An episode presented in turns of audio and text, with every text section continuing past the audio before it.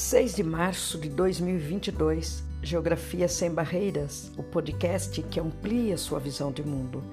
E o tema desse episódio é a geografia e o conflito entre a Rússia e a Ucrânia. O que o Brasil tem a ver com isso?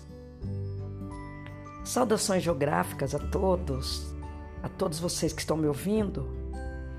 É, eu desejo muito, mas muito mesmo, que você que está me ouvindo pela primeira vez Goste, curta e compartilhe esse podcast com seus temas semanais para que mais pessoas pelo mundo afora também tenham a oportunidade de refletir, de entender, de compreender, de criticar e tomar atitudes acerca das questões que nos envolvem, né, direta ou indiretamente, pelo olhar da geografia física ou da geografia humana, né? E a você que já vem me acompanhando aí já há algum tempo. Agradeço muito por sua atenção e te convido a continuar comigo nesse projeto do Geografia Sem Barreiras, ok? Aqui minha gratidão a todos. É, então eu farei agora né, a minha autodescrição e em seguida é, vamos então ao nosso tema desse episódio, ok? Então eu sou a Fátima Faria, né? Eu sou professora de Geografia tenho 57 anos, sou branca, tenho 1,50m de altura, né? Peso aí por volta de uns 70 quilos. Tenho cabelos curtos castanhos e olhos também castanhos. Estou hoje, né, vestindo é, um vestido azul claro, bem clarinho, com mangas coloridas de vermelho e preto. E no barrado, né, um pouco mais abaixo, uma imagem grande de dois ursos, um branco e o outro preto, com flores, é, e uma abelhinha, é, o ambiente que estou aqui gravando esse episódio de hoje é, tem aqui paredes bege, né, de todos os lados, é, portas cinzas, né, claras, é, e é bem iluminado. É, a temperatura de hoje, né, está aqui um pouco, considero um pouco alta, né, mas é, aí por volta de 27 graus, né, considerando que agora são exatamente 10 horas e 13 minutos e eu estou aqui no litoral, né, da Baixada Santista. É verão, então a tendência é que o dia de hoje é, fica um pouco mais quente ao longo do dia, né? Enfim, pessoal, vamos aqui ao nosso assunto do dia, né? Um tema muito importante, caro e urgente, urgentíssimo a ser refletido por nós. É, e também que, que nos posicionemos, né? A neutralidade não é uma coisa é, no meu ponto de vista, muito positiva na situação que nós estamos vivendo, né? Mas, enfim, é, é uma situação que está impactando o mundo inteiro. A guerra, né, que a, a Rússia e a Ucrânia estão aí se confrontando e nesse embrólio todo a gente fica observando, né, analisando como que está o posicionamento, o movimento dos países pelo mundo afora em relação a ficar do lado de quem e por quê. E aí a gente né, se pergunta é, também a posição do Brasil, como que fica então o Brasil nesse embrólio todo aí. Então, muito bem, vamos começar aqui por um breve histórico das relações entre esses dois países principais que estão envolvidos diretamente nesse conflito, né? Então, para entendermos o que está acontecendo, é sempre bom que busquemos informações em fontes seguras e canais de comunicação que realmente tragam a verdade jornalística dos fatos né, a, a todas as pessoas e também né, para que a gente possa entender melhor o que os especialistas afirmam em relação à postura é, que o nosso país deve assumir diplomaticamente no confronto, né? Então, pessoal, nós sabemos bem que os países do mundo inteiro tem cada um em sua história as narrativas construídas por seu povo e pelas circunstâncias das relações com outros países próximos ou distantes, né? enfim, da história de cada um, não é verdade? E então, como que fica né, a questão é, da Rússia com a Ucrânia? Bem, é, acompanhamos aí, né, conforme nossas possibilidades, durante esses é, mais de uma semana, já passado de 10 dias, né? É, de acordo com as nossas possibilidades, os noticiários e o desenrolar né, já há algum tempo é, sobre a questão do território em disputa pela Rússia, que é a Ucrânia. A negociação ela foi feita por dias intensos né, entre potências ocidentais e os russos. É, não foram né, capazes de evitar um confronto, um conflito. E, e na, na, madrugada do dia 24 de fevereiro, né, agora passado, é, a Rússia iniciou bombardeios que se espalharam por várias cidades da Ucrânia ao longo do dia. E após então é, esses quatro meses de crise né, com, com o Ocidente nesse Nesse desenrolar, as negociações não foram positivas. Então, num pronunciamento feito às 5 horas e 45 minutos, horário local, lá da Rússia, o Vladimir Putin, é, presidente da Rússia, anunciou né, uma operação militar como forma de proteger a população de Donbass e num local né, onde ficam duas repúblicas separatistas pró-Rússia, que é Donetsk e Luhansk. Elas foram reconhecidas como independentes pelo chefe do Kremlin na, naquela semana né, da, do, do início do ataque, em uma cerimônia de assinatura exibida pela, televis, pela televisão estatal. O avanço das tropas russas sobre o sudeste da Ucrânia então gerou uma forte reação da comunidade internacional, né?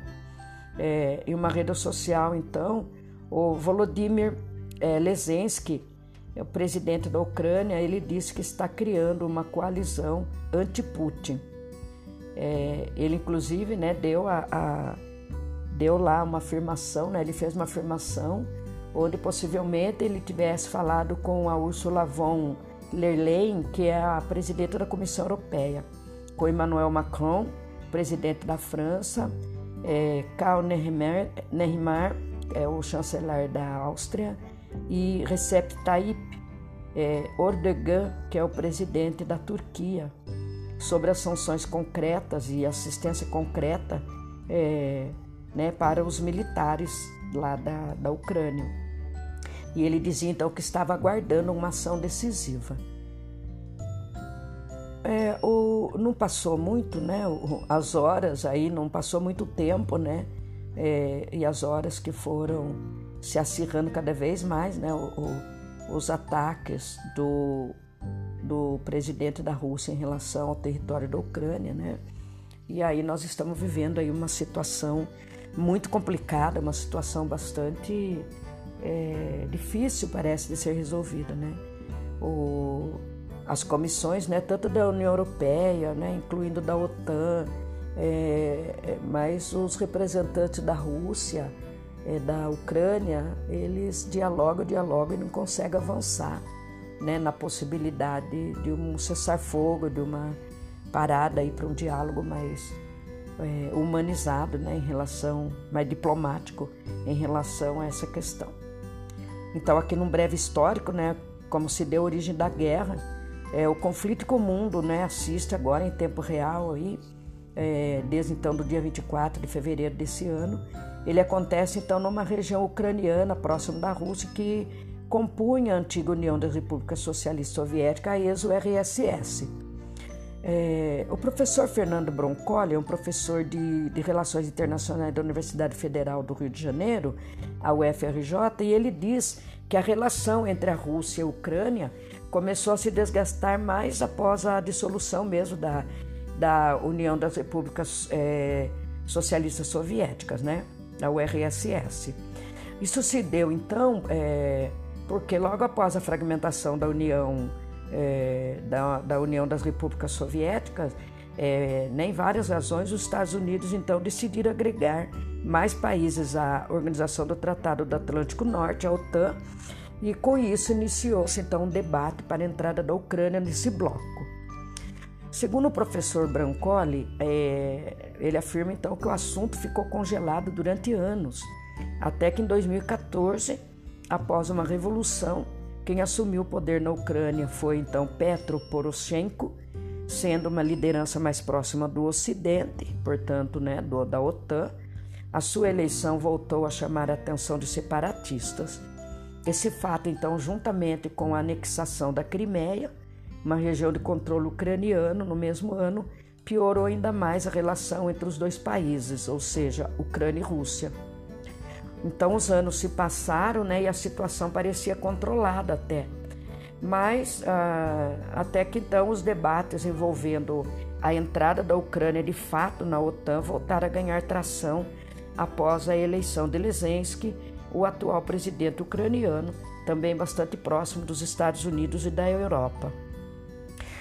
Então, pessoal, com a economia né, fragilizada pela pandemia de coronavírus e a política em crise, ainda acompanhada né, de um avanço sistemático da OTAN sobre a região da Ucrânia, sobre o território ucraniano, Putin, o presidente né, russo, viu incentivos internos e externos para tentar aumentar a popularidade do seu governo, retomando uma área que ele entende que sempre foi bastante próxima da Rússia.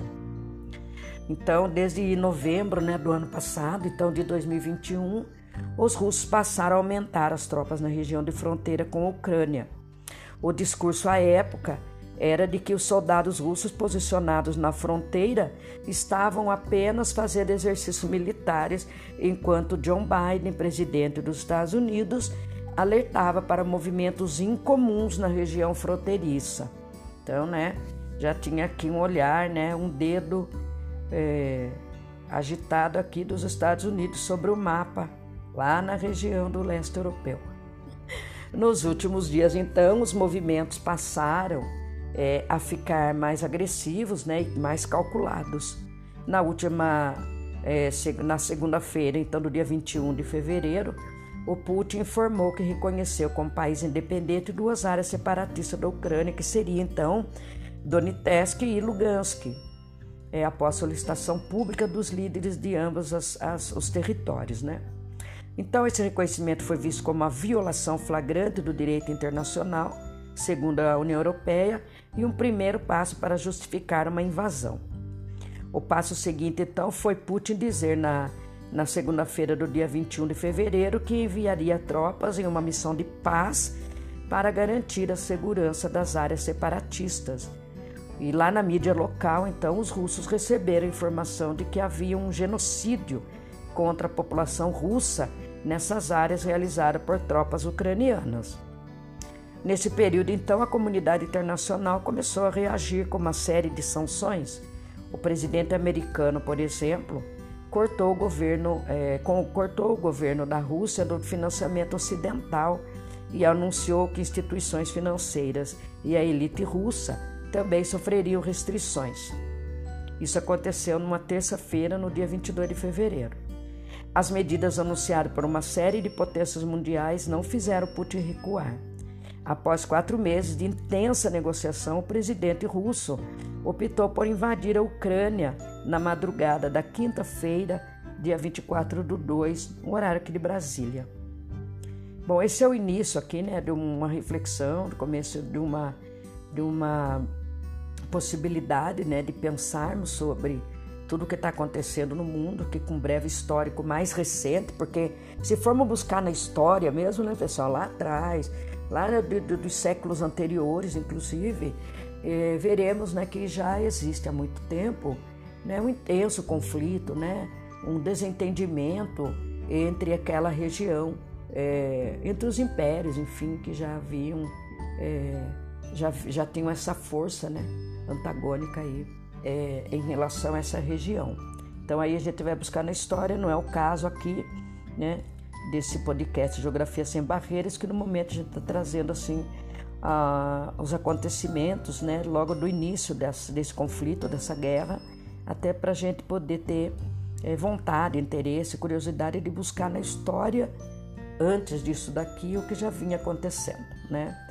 Então eu vou dando aqui uma pausa para a gente parar um pouco, dar uma refletida né, sobre o que nós estamos aqui discutindo e vendo, né, nos bons meios de comunicação, né, porque o que a gente tem que tomar cuidado, inclusive, é com o lado só da história, né? Há um perigo muito grande, né, é, de uma história única. Então a gente tem que entender dos vários lados da faceta da história para a gente poder se posicionar e não ficar do lado errado da história, né? Seja qual lado aí a gente é, é, se posiciona. O que não pode é a neutralidade, né? Eu pessoalmente não, não me vejo e não me permito a neutralidade numa situação dessa aqui, né? quando você fala que você é neutro, você escolheu um lado. Né? Então, já posiciona logo, né? É mais, é, vamos dizer assim, mais transparente, né? Que a gente se posicione. Então, vamos aqui dar uma pausa e logo, logo eu já retorno, ok? Vamos tomar uma água e refletir um pouquinho sobre o que foi o que vocês ouviram até agora, o que eu falei, ok? Até mais.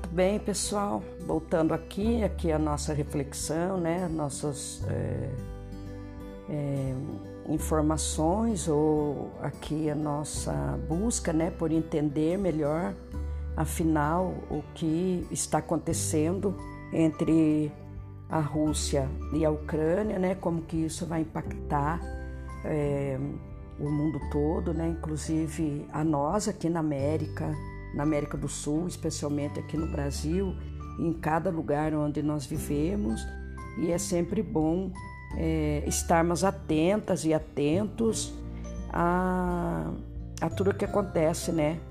É, pelo mundo afora aí, porque afinal de contas é, não somos uma ilha isolada no mundo, é, somos globalizados e a guerra também é, faz parte aí pelo aí no contexto atual dessa globalização, né? É, todos nos mais diferentes cantos do planeta, né? As pessoas já é, devem estar atentas, preocupadas, né?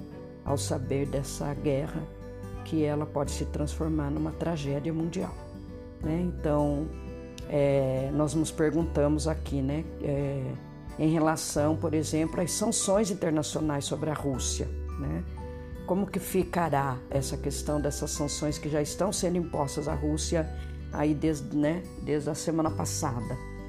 Então, apesar né, do número grande de sanções anunciadas aí pela Europa, né, pelo, pela União Europeia toda, né, e os países que compõem a OTAN e até pelos próprios Estados Unidos nos últimos dias, é, ela, que devem logicamente se intensificar. A gente tem visto isso, né? Quem, é, é, tem, temos visto isso quem tem acompanhado é, dia a dia nessa, esse confronto, essa tensão. E a visão de especialistas, então, é de que a Rússia ela tem mais condições de suportar as medidas anunciadas é, do, que o, do que o Ocidente de ficar sem recursos que eles precisam lá da Rússia. Mas, né, vamos aqui continuar entendendo sobre isso. Muito bem. Nós sabemos então que a Europa é fortemente dependente do gás natural e do petróleo produzido pela Rússia, né? Portanto, temos visto aí que a União Europeia tem avaliado o risco é, que correm né, de ficar sem esse fornecimento, especialmente de gás natural, que é muito utilizado na calefação das casas. E também né, não dá para desconsiderar aqui que o acesso a recursos naturais é considerado estratégico né, conforme traz a Organização Mundial do Comércio, a OMC. Logo, então, se o fornecimento de gás natural for interrompido, isso não afetaria apenas a economia europeia, mas seria considerada uma questão de estratégia regional. Um outro fato aqui relevante que, que apresentam alguns especialistas, né, é que o Conselho de Segurança da Organização das Nações Unidas, a ONU, é, é de que a Rússia também faz parte é, dessa né, a Rússia faz parte também da, da, da ONU, pode ter dificuldade de aprovar alguma resolução que condene a atitude russa.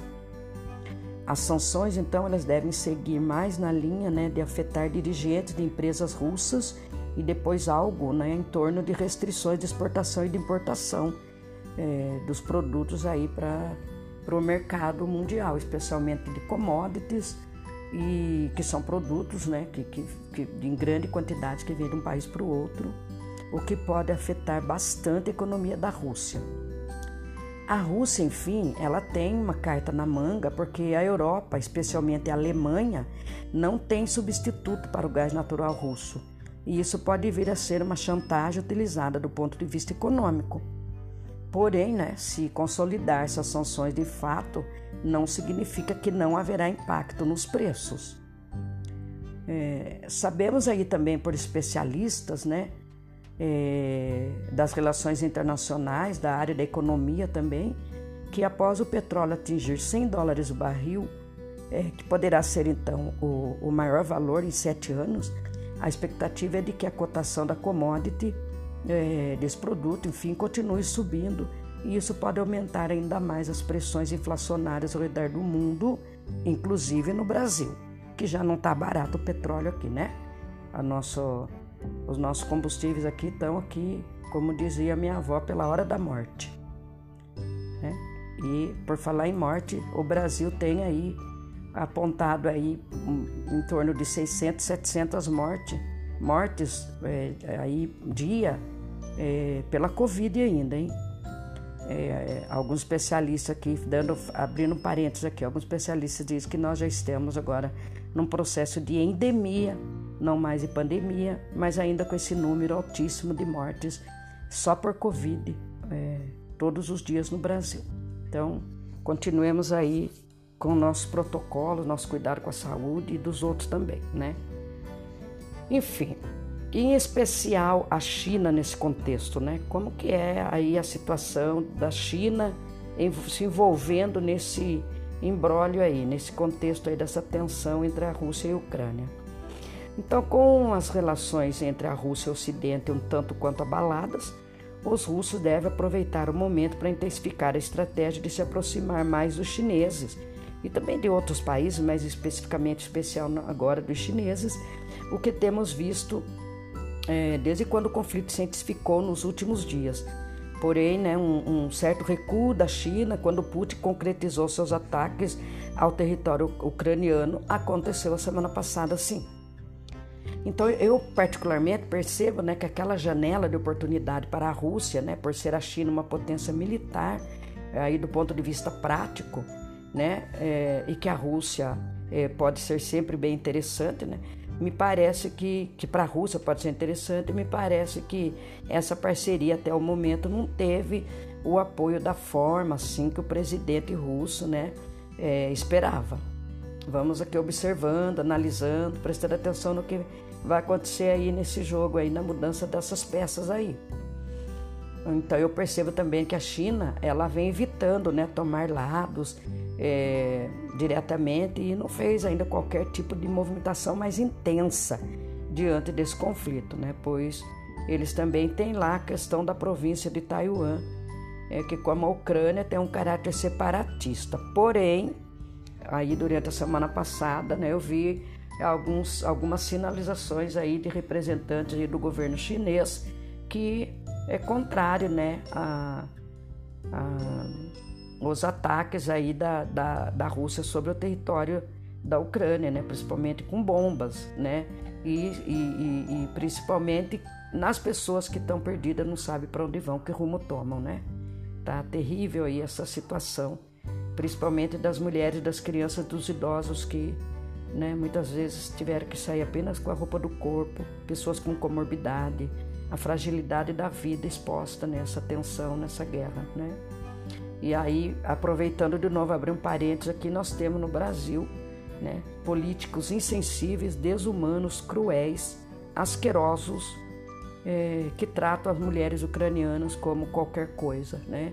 Nós temos aí um deputado estadual né, na Alesp, na Assembleia Legislativa de São Paulo, uma pessoa que é né, do, do, de um partido é, de extrema direita que diz, né, abriu a boca esses dias aí para dizer que as mulheres ucranianas são fáceis porque são pobres. Então nós estamos no momento enquanto mulheres fazendo um grande movimento no estado de São Paulo para que o, mandato desse ser seja cassado, né? E em outras vezes que eu já presenciei em movimentos indo para a Lespe em, em busca dos direitos dos funcionários públicos de toda a população, dentro da educação, da saúde. É, ele xingando a gente, né, xingando os professores, principalmente as professoras, né, de desocupadas, de vagabundas, para que não fazíamos o mesmo que a mãe dele fazia, que é ficar lavando louça em casa. Então, é, aqui junto aqui com essa questão dos direitos humanos, né, sou contra a, a violência, sou contra essa guerra, sou a favor da paz e, e a gente precisa entender a história para a gente poder é, criar forças e empoderamento, inclusive principalmente para as mulheres hoje em dia, para as crianças, né, também e os idosos que tanto precisam aí do nosso cuidado. Muito bem, pessoal. Vamos aqui dando uma pausa é, de novo, né, para a gente poder voltar e termos a noção, né, dos reflexos desse conflito aqui para nós, é, mais, dire mais diretamente falando para o Brasil, ok? Vamos tomar mais uma água aqui, dar uma respirada e já voltamos já, tá? Para terminarmos o, o episódio de hoje, que é a parte 1. Inclusive, esqueci de comunicar para vocês no começo que é a parte 1. E eu estou aqui com a intenção de hoje mesmo fazer a parte 2, para que você possa ouvir né, em separado depois, para que não fique um, um, um episódio muito longo, porque a história é longa, não vai encerrar aqui, então é melhor que nós façamos isso com calma e refletindo e entendendo mesmo para tomar nossas atitudes, nosso posicionamento em relação a essa questão, ok? Então, é, só um tempinho, eu já volto já.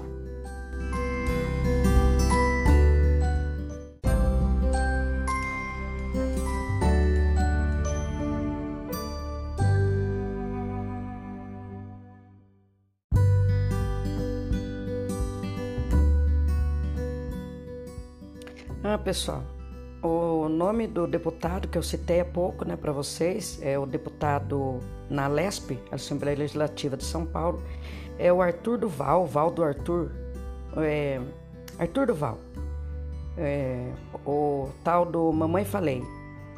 Pronto, falei o nome dele, é esse aí. E aí, continuando aqui o nosso, nosso tema de hoje, né, que é a tensão sobre a Rússia e a Ucrânia, é, eu te faço uma pergunta, né? Você tem noção dos reflexos do, desse conflito para o Brasil? Então, olhe bem, os efeitos econômicos negativos devem ser o principal reflexo para o Brasil em caso de uma guerra de proporções mundiais no leste europeu, né? É uma economia rigorosamente globalizada, os efeitos vão se fazer sentir em um, em um né? Aí, logo, não vai demorar muito, e, logicamente, que um, um exemplo muito claro disso está no preço do barril do petróleo, é óbvio. A Rússia é um dos três maiores produtores e exportadores de petróleo do mundo, gente. Sabemos então que, que essa região do, do leste da Europa não é comercialmente relevante para o Brasil, né? É, nós não temos assim nenhum grande interesse nacional diretamente envolvido na Ucrânia.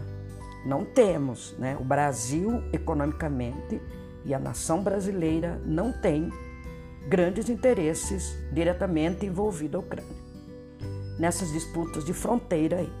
Porém, não podemos negar que sempre seremos afetados pelos impactos é, né, por uma economia global, né, também e que tudo está acontecendo ali em qualquer lugar do planeta vai nos atingir. Né? Afinal, como eu sempre digo, não somos uma ilha isolada no mundo. E atualmente qualquer coisa né, que aconteça no mundo, nós seremos sim direto ou indiretamente atingidos por conta então dessa globalização. E o Brasil deve manter sempre uma postura diplomática, mediadora e de busca de soluções pacíficas, não ao contrário, né? Afinal, somos um dos primeiros países signatários da ONU e temos um importante papel nesses cenários todos, o de sermos pacificadores, o Brasil de ser pacificador. Então, nós precisamos atentar para alguns aspectos que podem mudar o cenário em relação à posição brasileira. Um deles é o fato de que o Brasil voltou é, a participar do Conselho de Segurança das Nações Unidas, né, onde o tema foi e continua sendo debatido, e o país então teve que se posicionar. Né? E outra é, né, é a forma como o presidente brasileiro aí é, tem se comportado né, com toda essa celeuma naquela região que conseguiu espalhar um alerta acerca de uma guerra que direto ou indiretamente já está nos impactando. E aí nessa nesse posicionamento né, do representante do diplomata é, do Brasil lá, lá na, na ONU, semana passada, o Brasil se posicionou né, contra os ataques da Rússia à Ucrânia. Porém, é o que eu digo para vocês, nós precisamos estudar os dois lados da história, né? Porque nós temos hoje né, a Ucrânia envolvida com a OTAN, né, envolvida aí com a questão é, uma, uma, forte, um forte envolvimento com a questão do capitalismo, que é uma coisa né, que a Rússia é, tem aí na sua história é, relutado muito. Né? Então nós temos que ter assim, sou contra a guerra, né? sou contra ah, o que se faz né, da, do que vai impactar na vida das pessoas, inocentes principalmente, né? porque há, um, um, há uma ideia aí que eu li esses dias, aí até como um, como, como um meme, né? mas que é para a gente refletir, lógico, que é, né, é, a guerra é um, um um sistema violento, é de, é de, um sistema violento que é criado né, é, para o, pelos velhos para os jovens morrerem. Então é, a gente tem que refletir um pouco também sobre algumas coisas, né, que às vezes a sabedoria popular está aí para nos alertar e refletirmos sobre as coisas que nós vivemos aí e vemos. Né? Então, é, em relação a isso, né, nós podemos aqui concluindo, né, é, assim, a partir do que a gente tem visto, ainda tem muita coisa para a gente ver, para a gente estudar, para a gente refletir, até para a gente até, até posicionar-se, né, em alguns momentos é, rever os nossos conceitos. Isso é um exercício que a gente faz quando você estuda, quando você vai atrás, quando você quer é, entender e compreender melhor o mundo que você vive. Então, penso eu né, que, que falta aí uma certa representatividade mais atuante nas decisões que envolvem dois é, ou mais países hoje, né, é, aí pela, pela ONU. Né? As Nações Unidas elas é, têm aí, né, um, um, aí um, um compromisso de evitar né, conflitos como esses. Então eu penso que também é lamentável que, que na segunda década aí do século XXI, em pleno século XXI, é, tenhamos é, países aí tentando resolver suas divergências, sejam territoriais, políticas, comerciais, através de bombas, de tiros, de ataques, né? Quando deveria ter sido resolvido numa mesa de negociação lá na ONU, né, gente? Ah, na história das relações geopolíticas, então, entre o Brasil e a Rússia, a diplomacia entre as nações nas últimas décadas sempre foram tranquilas, né, de certa forma. É, vejam bem, durante os dois últimos mandatos do presidente Lula, por exemplo, o atual presidente russo, o Putin, ele foi também presidente já da Rússia de 2000 a 2008 e primeiro-ministro é, de 2008 a 2012 e os dois compartilhando, né, esses dois países, a partir desses dois representantes do povo compartilhando a atuação no BRICS, né, o bloco formado em 2009, é, reunindo Brasil, Rússia, Índia, China e África do Sul. Cinco grandes economias emergentes, né? Ah, aí que estavam já com, com, grande possibilidade de entrar aí, né? Talvez uma ou outra até no, no, nos blocos de países desenvolvidos. É a atuação, então, é, do governo brasileiro é, atual no BRICS, nós, a gente tem visto que tem tido pouco movimento, né? é, em relação aos outros países do BRICS. E que, por sinal, é uma pena, né, visto que o Brasil, inclusive com essa parceria, chegou a ser classificado como o quinto país na economia mundial antes do impeachment da presidente Dilma. E não vamos culpar a pandemia aqui, né? Não é isso. Nada de culpar a pandemia, porque o mundo inteiro está vivendo uh, os impactos da pandemia e nós, no Brasil, de, de quinta economia, quinta, sexta economia do mundo, rebaixamos aí para 15ª e 16 hoje. Então, em entrevista aí a, a, uma rádio do Distrito Federal em Brasília, a semana passada, o ex-presidente Lula, ele disse que o conflito deveria ter sido resolvido com diplomacia e, logicamente, como eu disse, né, aqui a, até aqui confirmando o que eu penso na intervenção das Nações Unidas da ONU é, aí nesse conflito, né? Se o órgão internacional tivesse então mais representatividade nesse aspecto, né, é, corroboro aqui também com esse ponto de vista, achando que, né, hoje é, nesse sentido, né, o ser humano ele tem que criar juízo e resolver né, as suas divergências numa mesa, mesa de negociação, nunca no campo de batalha. É, tal como o presidente Lula, eu também acho que é importante né, a gente repudiar mais essa guerra do século XXI é uma coisa desnecessária, né, que poderia ser resolvida já então pelos órgãos, os organismos das Nações Unidas, se esse tivesse, né, mais representatividade, mais força para evitar. E aí também né, não adianta o secretário geral da ONU lá, o Antônio Guterres, né, ir para a televisão só lamentar e não conseguir é, minimizar é, rapidamente esse forte impacto mundial, principalmente naquela região, né? Então aqui nós é, acabamos, né, um, um, uma ideia, né, aqui de que o, o posicionamento, né, que nós temos que ter em relação a tudo isso, né, e, e principalmente aquela organização que o Brasil ajudou a, a criar e construir lá logo depois da Segunda Guerra Mundial, que é a ONU, né, é, é, então a gente né, consegue imaginar ou ficar pensando, né, a dor, né, daquelas pessoas que estão sofrendo, os inocentes estão sofrendo lá. Então nós precisamos levar em conta, né, é, que a, a, geografia do mundo ela mudou, né, gente? É, é importante, principalmente nessa questão da geopolítica, né? Da, geo, do geo, da questão geoambiental, né? da questão da geoeconomia. Então, como tudo aí mudou depois da segunda é, revolução, depois da revolução industrial, depois das grandes guerras, né? A globalização é cada vez mais dinâmica. É, é importante então, né, é, colocar mais países para participar do Conselho de Segurança da ONU, segundo eu concordo, né, com, com o presidente Lula. É importante que se aumente a capacidade de governança da ONU, né? que não seja então uma instituição apenas decorativa, mas uma instituição que tome decisões efetivamente. Ela poderia sim ter tomado decisões para evitar essa guerra, porque lá, né, na ONU, só tem gente do poder lá, né? Como isso? Cento, mais de 190 países compõem a ONU hoje, como não consegue fazer, né, um aí um meio um meio termo aí para evitar essa guerra aí. E você? Como tem se posicionado com esse conflito? E como que você pensa que o Brasil deveria se posicionar desde o início dos desacordos entre esses dois países? Pense aí. Reflita bem e responda para você mesmo, para você mesma.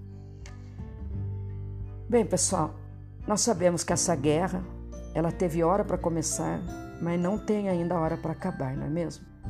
Portanto, nos resta estudar a história para entender os conflitos que sempre existiram no mundo. Afinal, né, nesse momento, na atualidade, além dessa guerra, existe por volta de 28 a 30 conflitos atualmente pelo planeta. Aí afora, vocês sabiam disso? Não é esse não é o único conflito. E por que esse conflito é o que mais chama atenção? Né? A semana passada teve bomba, né? No Oriente Médio teve bombas na África né? e sendo aí sendo atacadas aí por um país que está lá envolvido é, no meio dessa guerra também aí, né? Um país forte da OTAN. Né? Então muitos dos, dos países que estão sendo hoje afrontados é, também têm né, aí seu sofrimento por conta das bombas que são enviadas aí pelos Estados Unidos, por países da Europa, né? Enfim. Então a nós fica a lição de que os países se movimentam pelo poder e pela corrida para não perder posições espetaculares em muitos quesitos que o capitalismo e a perversidade pelo poder estão postos a seres humanos e ao planeta como um todo. Portanto, pessoal, vamos continuar acompanhando os movimentos dessa guerra, desejando que tudo isso cesse logo e o mundo continue no caminho de acertar pelo diálogo a construção da paz, pela vida, pela natureza e pelos direitos humanos que tanto lutamos, na é verdade? Então, no próximo episódio, eu trarei para vocês uma reflexão sobre o 8 de março, né, o Dia Internacional das Mulheres. Né? Não deixe aí de me ouvir, pois este é também mais um tema muito caro, urgente né, e necessário a todas, a todos e a todos nós. Okay? E vamos aqui atendendo aí a, a, a questão da, da guerra lá entre a Rússia e a Ucrânia, né, tentando entender os dois lados, contra a guerra pela paz, né, mas nós também não podemos é, é, acreditar que né, nem tanto a Rússia nem tanto a Ucrânia é, não tenham grandes é, é, culpa, grandes motivos, cada um de um lado aí, para provocar essa guerra, né? Sempre existe é, um, uma situação muito difícil para ser resolvida e que se os países do mundo todo não conseguem resolver a guerra para que os dois lados saiam é, é, com posicionamento bom, né, positivo para os dois lados, é, que não se posicionam para formar, colocar mais é, fogo na, na fogueira ainda do que já está. Né? Esse, pelo menos, é o meu ponto de vista aqui, no meu entendimento como cidadã do mundo que eu sou. E é isso aí. Então eu vou aqui me despedindo de vocês que me ouviram hoje. Ficou um episódio assim um tanto quanto longo, mas a história não é curta mesmo, né? E não tendo aqui a intenção de esgotar o assunto jamais.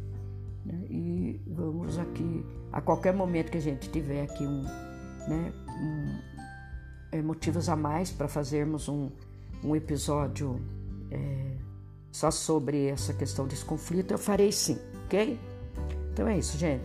Um abração para vocês todos, obrigado por me ouvirem e um abraço geográfico estendido para vocês e pessoas aqui que me ouvem do mundo inteiro e que eu agradeço muito, né? sou muito grata por vocês me ouvirem e quero continuar com esse projeto que me faz bem, eu me divirto, eu estudo mais, eu reflito sobre as coisas, eu serei sempre uma pessoa melhor por conta da geografia, uma, uma professora melhor, né, para que a gente possa levar é, o conhecimento, as narrativas e as verdades né, para o povo, para as pessoas que gostam de aprender a entender o mundo pela geografia.